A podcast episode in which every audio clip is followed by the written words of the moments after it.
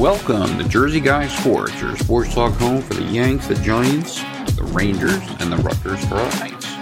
I'm your host, Don, and I want to thank you for listening. Now, today I'm going to be talking about Rutgers football crash landing in their season finale, and now the fact that they may actually need a quarterback.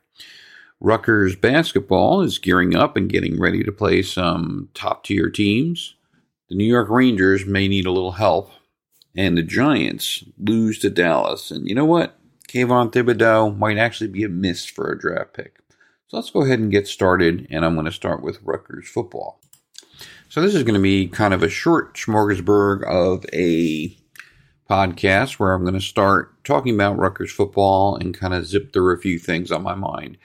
So as I sit here at the end of November, I'm not liking where a lot of my teams are and how they're playing in the future for a lot of them, I got to say. And I'm not even going to talk about the Yankees today, who are in sort of a rinse-repeat mode for the last 5 years where you don't change many of the pieces. You keep Boone. You keep Cashman, you recycle the same ideas, the same bad plays, the same kinds of players, and don't move forward. That's who I'm not going to talk about. I am going to talk about a few of my other teams. So I'm going to start with Rutgers football, who crash-landed last Saturday, losing 37-0 to Maryland and looking every bit as bad as that score would indicate. And sometimes you have scores and you watch games and you say, if I watched it, it really wasn't as bad as that, or, we weren't really as good as that, but man, we blew them out. If you watch this game, Rutgers was as bad as their 37-0 loss to Maryland. The offense was completely and utterly inept. The defense played fairly well for some time. And then again, call it what you want. They got tired out. They got worn down. They did whatever. They gave up way too many yards, another 500-yard outing. They get praised a lot, in the postmortem, and they play very well for stretches, but haven't really been, I'd say, tremendous for whole games a lot of times this year. But certainly one could come to a good assumption and look at the Rutgers defense and say, we actually have a Big Ten defense. Given a few tweaks here and there, we actually have a Big Ten defense. We are not close to having a Big Ten offense. And it's something that has to be addressed. It's something that Greg Schiano has got to figure out. It is early in Greg Schiano's second time around here. But it's getting late early, as Yogi used to say, right? We're now 3 years in to Schiano's second appearance here at Rutgers. And the results in this year are a little discouraging. And a lot of it, admittedly, is this catch-22. Like, you need to have a quarterback, right? And I don't know that we have one. And it's hard to be very good without a quarterback, but there's so much other stuff at play that bothers the shit out of me. The continued penalties in big situations on all sides of the ball, special teams, offense, defense, continues to drive this podcaster friggin' nuts, and I've had enough of it. And it leads up to Schiano, and I don't care what kind of dog shit response he's going to give about it.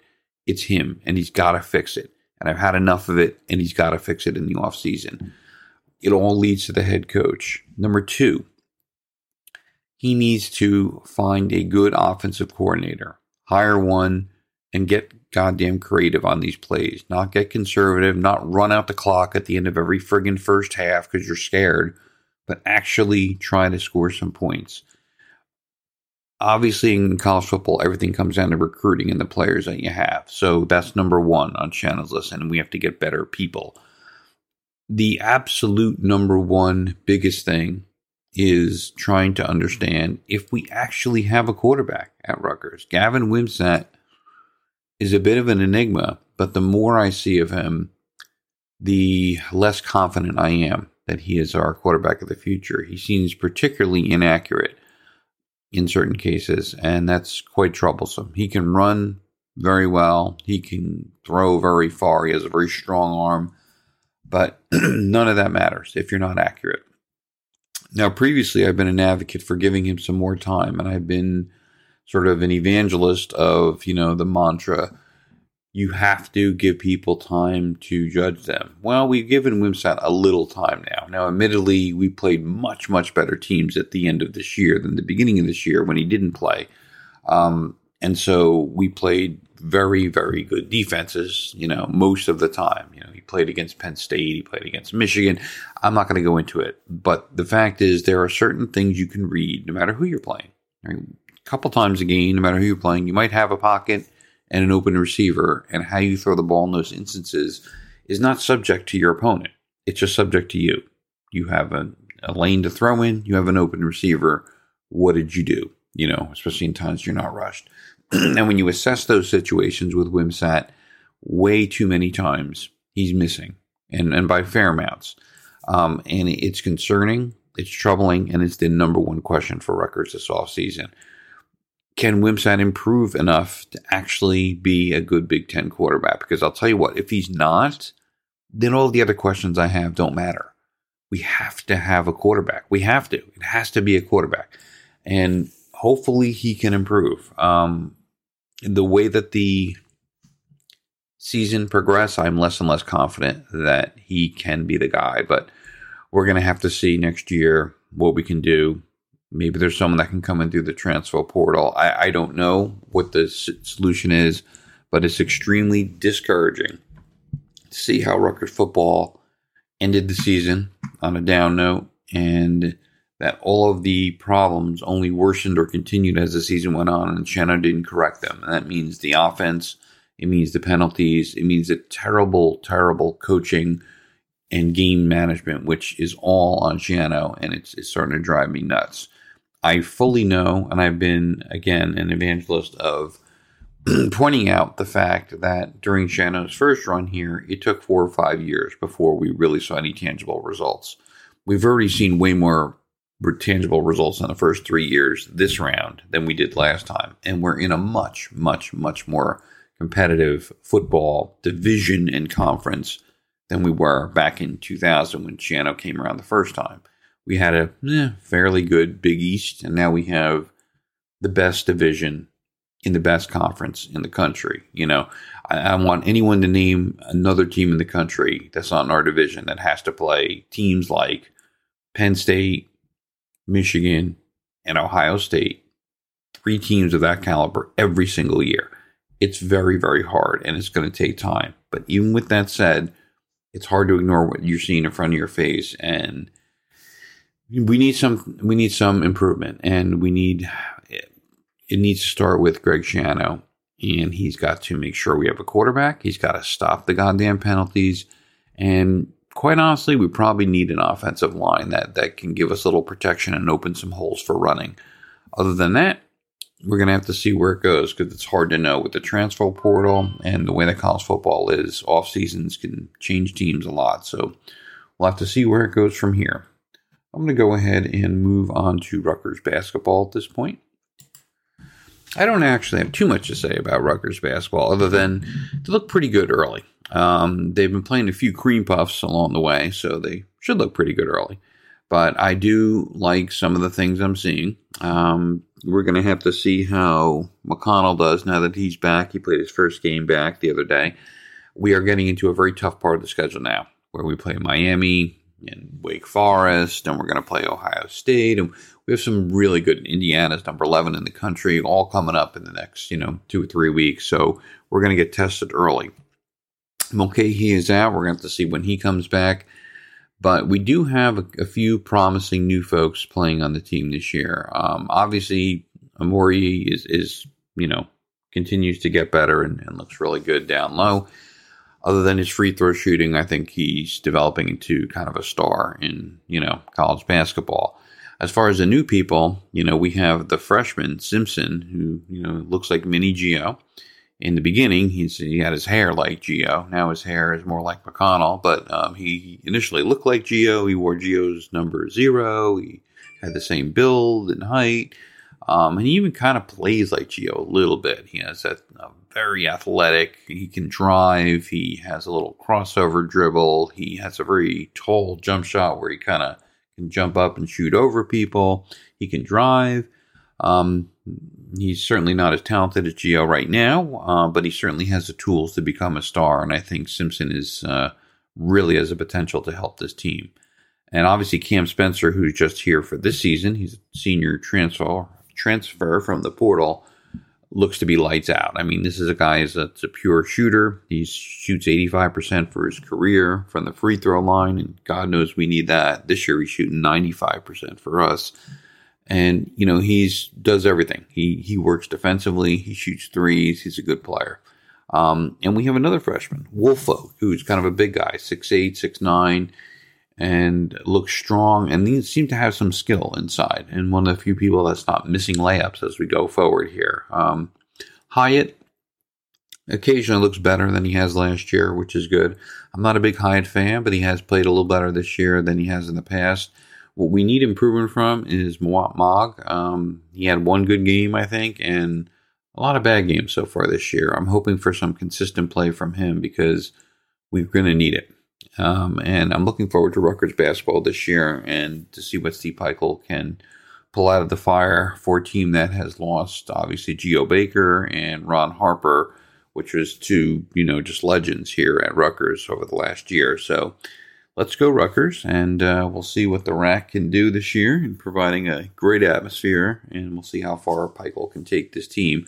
I'm somewhat confident. It's weird because Pikiell, as a coach, has continued to exceed expectations for me every single year. The Rutgers basketball team always seems to be better than I think they will be, or at least as good as what I think they will be every single year, which is a very tough standard to live up to.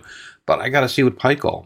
Every year, whatever I think they're going to be going into the year, they seem to hit that and go above. And this year, again, I have very low expectations. I just mentioned we lost Harper, right? We lost Geo.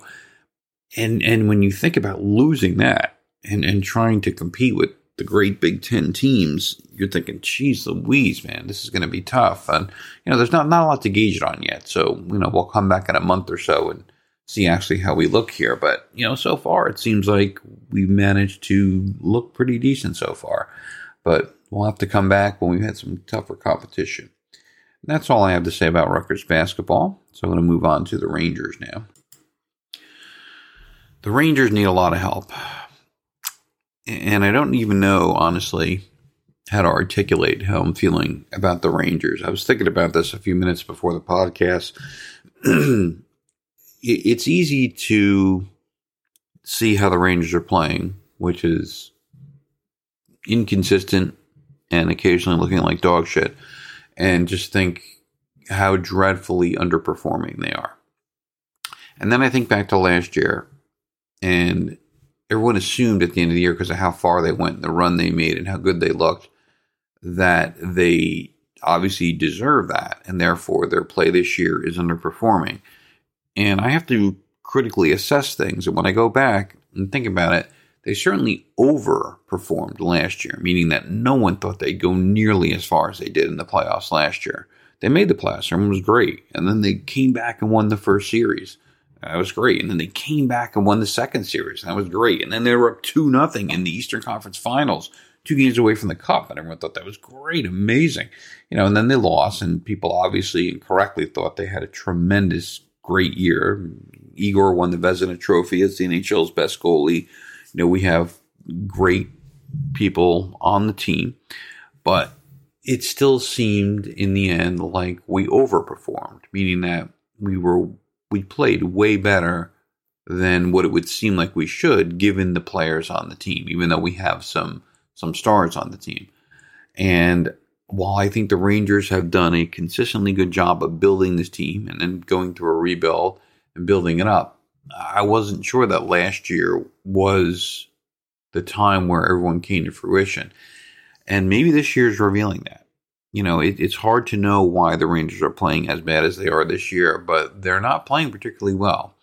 They lost to the Devils yesterday in a game that looked like a very big division in talent, which is really weird because the Devils were not very good this year. And the Devils seem like the best team in hockey this year, amazingly.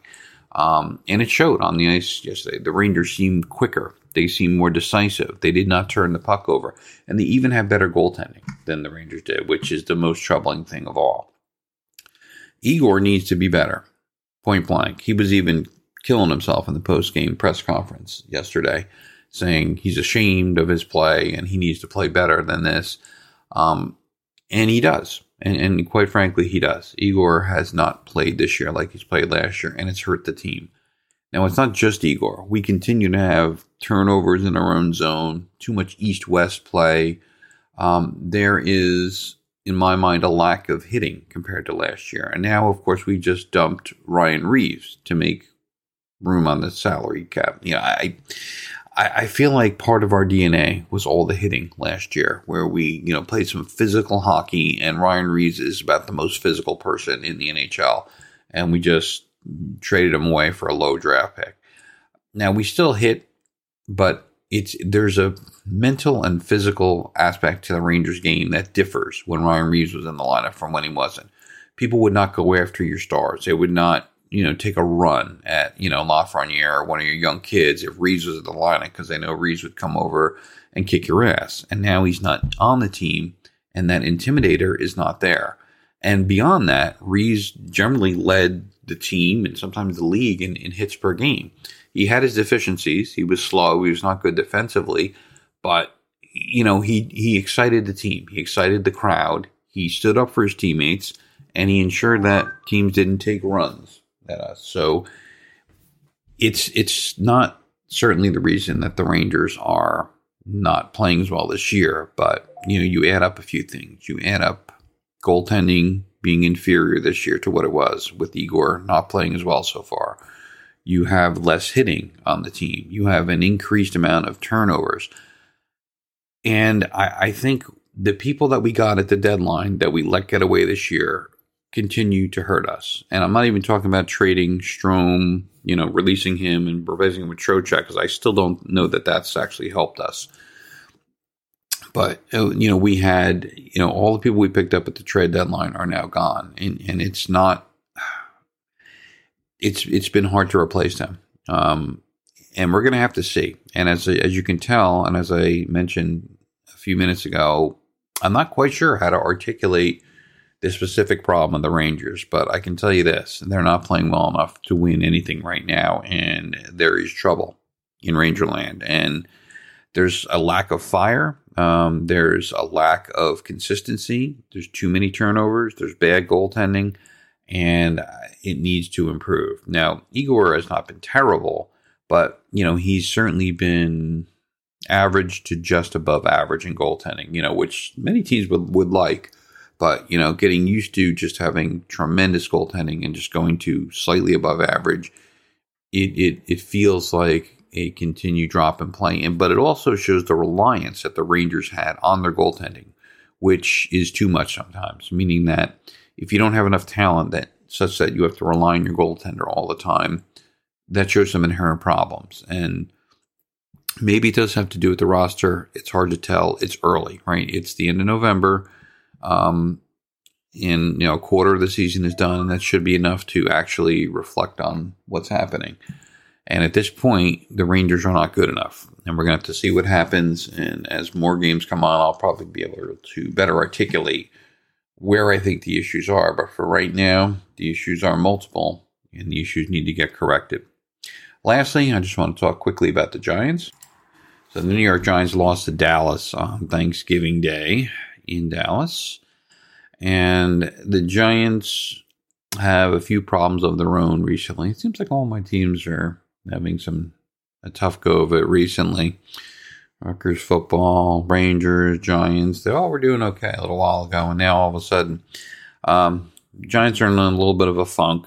And I wanted to talk specifically, actually, about Kayvon Thibodeaux, who was the number 5 overall draft pick in the first round that everyone was so hyped on.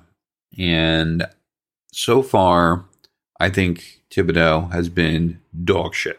He missed the first couple games because he was hurt, and he's come back. And I don't know what people are writing or talking about him. I don't understand it. But any press that they're writing, oh, he's just missing, he's just shy of this. He's been dog shit, basically. He doesn't get any sacks. He's supposed to be this great pass rusher. He hasn't done anything at all yet. Nothing. And in my mind at this point, as we enter December here, it seems like a swing and a miss on the number 5 overall draft pick. And it's obviously too early to make that assessment. But if I had to make it now, I'd say it was completely blown. Because you compare him and you look at Micah Parsons, who was drafted, 11th or 12th last year, 2 years ago. Thibodeaux's number 5 overall pick, and he doesn't get anywhere near the quarterback. Occasionally against Dallas, he was close once or twice. But, you know, close only matters what? In hand grenades and horseshoes. It doesn't matter. You have to actually get the sack, right? We need sacks. We need plays. And I don't want to read any more friggin' articles about, oh, how he's improving, and this is the one thing he needs to be like Micah Parsons. He needs everything to be like Micah Parsons. He needs to actually have a few tackles. He needs to actually have some sacks. He needs to cause some disruption in the backfield. He's not doing any of that. Any of it. And the people that are writing this shit, like inferring that he is, I don't know what game they're watching, because he gets blocked easily every single week, week in and week out. And I don't understand what other people are actually watching. So Thibodeaux, it's early. And we'll give him till the end of the year at least to see, you know, what he does and if he actually gets any sacks. But as of right now, dog shit, dumpster fire draft pick. I do not like it. And, you know, prove me wrong, Thibodeaux. Let's see if you actually get any sacks or do anything that you were actually drafted for. That's number one. Number two, the constant talk about Saquon Barkley and the Giants has to stop. The number one thing, we have to get him more touches. You know, as Barkley goes, so the Giants go. Barkley is a symptom of how the Giants play, not the driver of how the Giants play. And what I mean is that if the offensive line is playing well and there's holes, then Barkley does well and gets a lot of yards. It helps the Giants. Not the other way around, right? It's not like the Giants do well because Barkley does well. Barkley does well because the Giants do well. The cause and effect that people have is backwards. And as it is with almost all running backs in the league, you do not win or lose because of a specific running back. You do win or lose because of specific quarterbacks, 100%. You do not win or lose almost never. I should say you almost never win or lose because of your running back. And 90% of the time, your running back's success or failure is a direct result of how the offensive line is playing and what schemes are run and how you're doing things, right? Now, obviously, that's not always true, and you can create offensive play calls and try to get Barkley the ball more, perhaps in space, or, God forbid, a screen pass or something that would enable him to better use his talents or something. And you can always say that. I'm not going to argue that. But mostly that's just chatter in the background. It's what people say on talk shows. If you listen to Michael Kay or you listen to some other morons who think they know everything, and you read in the papers with these same morons, it's just things you say. You know, it's just like it's like background noise. Oh, we need to utilize our number one, you know, weapon more. We need, you know what? He's a running back. He runs the ball. He's pretty good. And you know, that's all that, you know, I can really say at this point. I don't know what else to say. So Barkley is neither the savior of this team nor the giant cause of all his troubles. He's just there, and he's a symptom of how the Giants are playing. Daniel Jones, on the other hand, is different. And how he plays greatly affects the Giants. And his dog shit throw on Thanksgiving turned the game around.